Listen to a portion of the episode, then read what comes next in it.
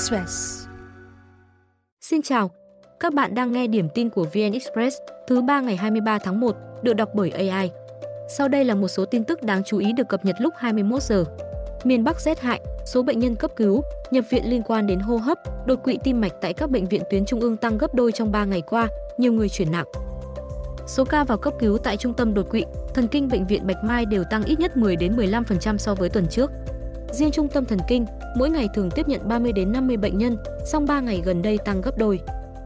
Bác sĩ lý giải, vào những ngày trời lạnh, cơ thể dễ bị hạ thân nhiệt, khiến tim phải làm việc nhiều hơn để giữ ấm.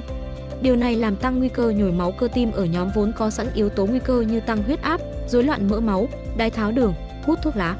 Ngoài nhóm tim mạch, nhiều người mắc các chứng bệnh hô hấp cũng bị ảnh hưởng bởi giá lạnh. Trước diễn biến rét đậm tăng cường, Bộ Y tế hướng dẫn người dân, nhất là nhóm nguy cơ cao như người già, trẻ nhỏ, thai phụ, người mắc các bệnh mãn tính tăng huyết áp, hen suyễn, tim mạch, cơ xương khớp cần cẩn trọng. Mọi người cần hạn chế ra ngoài trời khi thời tiết quá lạnh và gió mạnh, đặc biệt trong khoảng thời gian từ 21 giờ đến 6 giờ. Khi ra ngoài nên trang bị quần áo ấm, che chắn được gió lùa như áo khoác, quần dài giữ nhiệt, khăn choàng, mũ, găng tay, tất, khẩu trang. Không nên tắm sau 22 giờ, tắm quá lâu hoặc tắm nơi không kín gió vì dễ bị sốc nhiệt, nguy hiểm tính mạng. Ăn uống đủ chất đảm bảo năng lượng cho cơ thể chống rét. Trung tâm Dự báo Khí tượng Thủy văn ghi nhận sáng ngày 23 tháng 1, hầu hết miền Bắc rét dưới 10 độ, thấp nhất là Mẫu Sơn, băng giá phủ trắng. Các tỉnh vùng đồng bằng sông Hồng phổ biến 9 đến 10 độ C. Đợt rét đậm, rét hại này sẽ kéo dài ở miền Bắc và Bắc Trung Bộ đến ngày 25 tháng 1. Bà Trần Tuyết Mai, Chủ tịch công ty vận tải thủy bộ Hải Hà vừa bị bắt với cáo buộc dùng quỹ bình ổn giá sai quy định. Cùng ngày, bà Lê Thị Huệ, kế toán trưởng, bà Nguyễn Thị Ngọc Ánh, phụ trách phòng tổng hợp công ty cũng bị bắt. Việc tạm giam 3 bị can nằm trong vụ án được C03 khởi tố hôm nay để điều tra các sai phạm xảy ra ở công ty vận tải thủy bộ Hải Hà và các đơn vị có liên quan. Bà Mai bị cáo buộc chỉ đạo nhân viên không nộp số tiền trích lập quỹ bình ổn giá vào tài khoản tiền gửi theo quy định, sử dụng tiền quỹ trái quy định, gây thất thoát tài sản nhà nước hơn 300 tỷ đồng.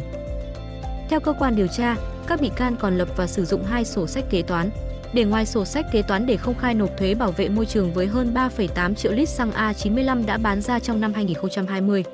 Hành vi này bị cho rằng gây thiệt hại tạm tính cho ngân sách hơn 15 tỷ đồng. Hải Hà Petro là một trong 36 doanh nghiệp đầu mối kinh doanh xăng dầu có trụ sở chính tại Thái Bình và có nhiều cửa hàng xăng dầu tại nhiều tỉnh thành phía Bắc như Hà Nội, Hải Phòng, Quảng Ninh và Thái Bình. Ngày 12 tháng 1, Hải Hà Petro bị Bộ Công Thương thu hồi giấy phép do lạm dụng quỹ bình ổn giá, nợ thuế.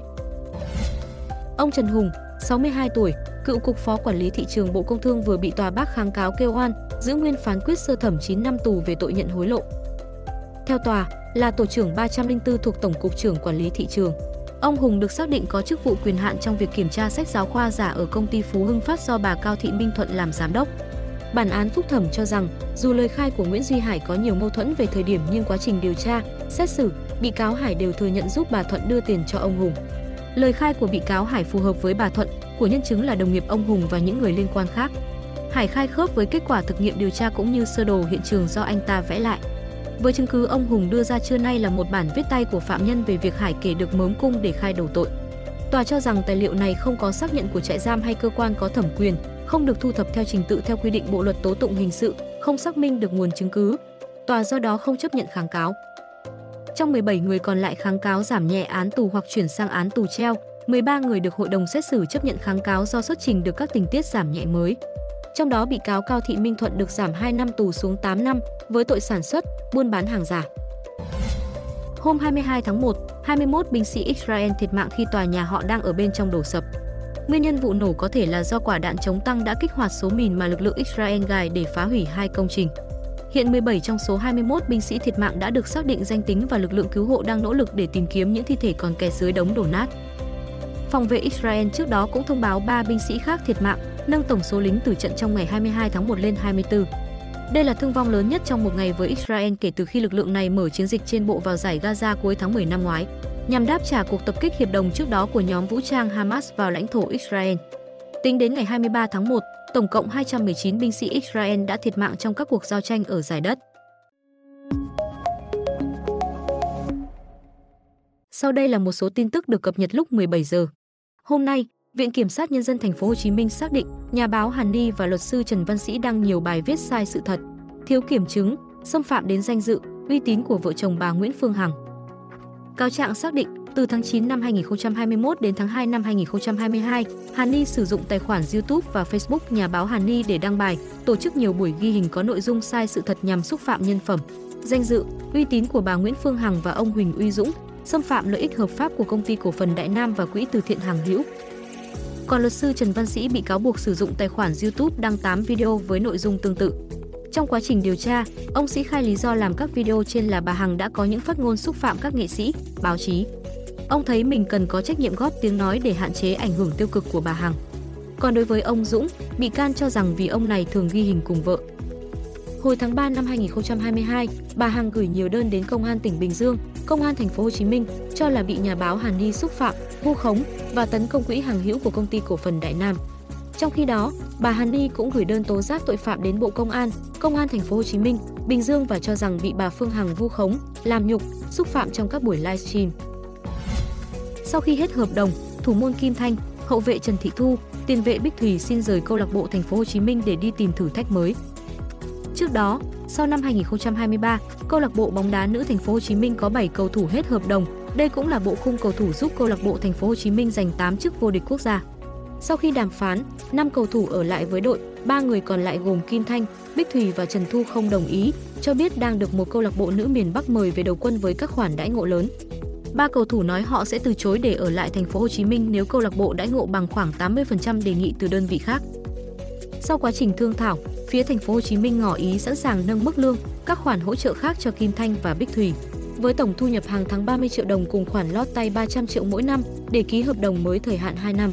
Hai cầu thủ ban đầu đồng ý, nhưng rồi từ chối đề nghị với lý do các chi tiết, phụ lục trong bản thảo hợp đồng không rõ ràng. Riêng hậu vệ Trần Thu không được mời tham gia buổi thảo luận trên.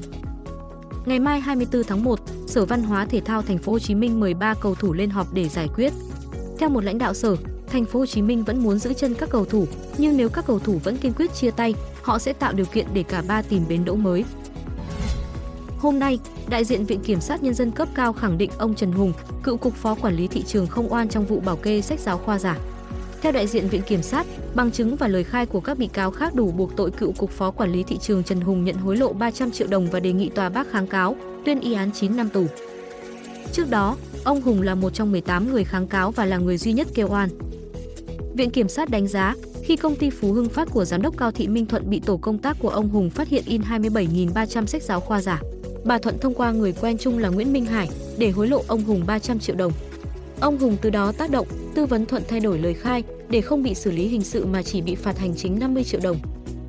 Với bà Thuận, Viện Kiểm sát ghi nhận sau phiên sơ thẩm, bị cáo đã nộp thêm 6,7 tỷ đồng khắc phục nên đề nghị tòa giảm cho bà Thuận 2 năm tù, xuống còn 8 năm về tội sản xuất, buôn bán hàng giả. 8 bị cáo khác cũng được Viện Kiểm sát đề nghị chấp nhận kháng cáo, giảm 1 đến 2 năm tù hoặc chuyển từ án tù có thời hạn sang án treo. Tại tòa hôm nay, ông Hùng khẳng định hàng chục năm công tác chống hàng giả, không tiền bạc nào mua chuộc được mình. Về cáo buộc Nguyễn Minh Hải đến phòng làm việc để đưa tiền, ông khai đã mắng và đuổi Hải ra khỏi phòng làm việc. Phiên tòa đang tiếp tục phần tranh tụng. Hôm nay, Tổng thống Đức Steinmeier và phu nhân có mặt ở Hà Nội, bắt đầu chuyến thăm cấp nhà nước theo lời mời của Chủ tịch nước Võ Văn Thưởng và phu nhân. Chuyến thăm diễn ra trong hôm nay và ngày mai. Chủ tịch nước Võ Văn Thưởng sẽ chủ trì lễ đón chính thức tại phủ chủ tịch và hội đàm với Tổng thống Đức. Ông Steinmeier cũng sẽ hội kiến Thủ tướng Phạm Minh Chính, Chủ tịch Quốc hội Vương Đình Huệ và có một số hoạt động khác trong chuyến thăm. Sau khi kết thúc các hoạt động ở Hà Nội, Tổng thống sẽ thăm và khảo sát một số dự án của Đức tại thành phố Hồ Chí Minh và khu vực lân cận. Việt Nam và Đức thiết lập quan hệ ngoại giao ngày 23 tháng 9 năm 1975. Đức là đối tác thương mại lớn nhất của Việt Nam ở châu Âu, chiếm gần 20% xuất khẩu của Việt Nam sang Liên minh châu Âu và cũng là cửa ngõ trung chuyển quan trọng của hàng hóa Việt Nam sang các thị trường khác ở châu Âu. Hiện có hơn 350 doanh nghiệp Đức hoạt động tại Việt Nam. Đức là một trong những nước viện trợ ODA nhiều và thường xuyên cho Việt Nam, với hơn 2 tỷ đô la Mỹ cho các dự án ODA từ năm 1990 đến nay. Giới chức Ukraine thông báo Nga tiến hành đợt tập kích tên lửa nhằm vào thủ đô Kiev và thành phố Kharkov, gây ra nhiều tiếng nổ lớn ở thành phố Soska ở tỉnh Sumy và Pavlograd tại tỉnh Dnipro. Thông tin được Vitaly Klitschko, thị trưởng thủ đô Kiev của Ukraine viết trên Telegram hôm nay. Theo lãnh đạo này, hiện hệ thống phòng không đang đánh trả đòn không kích của Nga. Ngoài ra, nhiều ô tô đã bốc cháy ở quận Sviatosin gần trung tâm Kiev. Bộ Quốc phòng Nga chưa bình luận về thông tin. Trước đó, Nga đã mở nhiều đợt tập kích quy mô lớn nhằm vào Ukraine từ cuối tháng 12 năm 2023. Cùng lúc, Ukraine thừa nhận các cơ sở quân sự nằm trong số những mục tiêu bị Nga tập kích trong thời gian qua, song thường không nêu chi tiết khi đề cập đến chúng. Chúng tôi sẽ tiếp tục cập nhật những tin tức mới nhất vào 6 giờ sáng mai.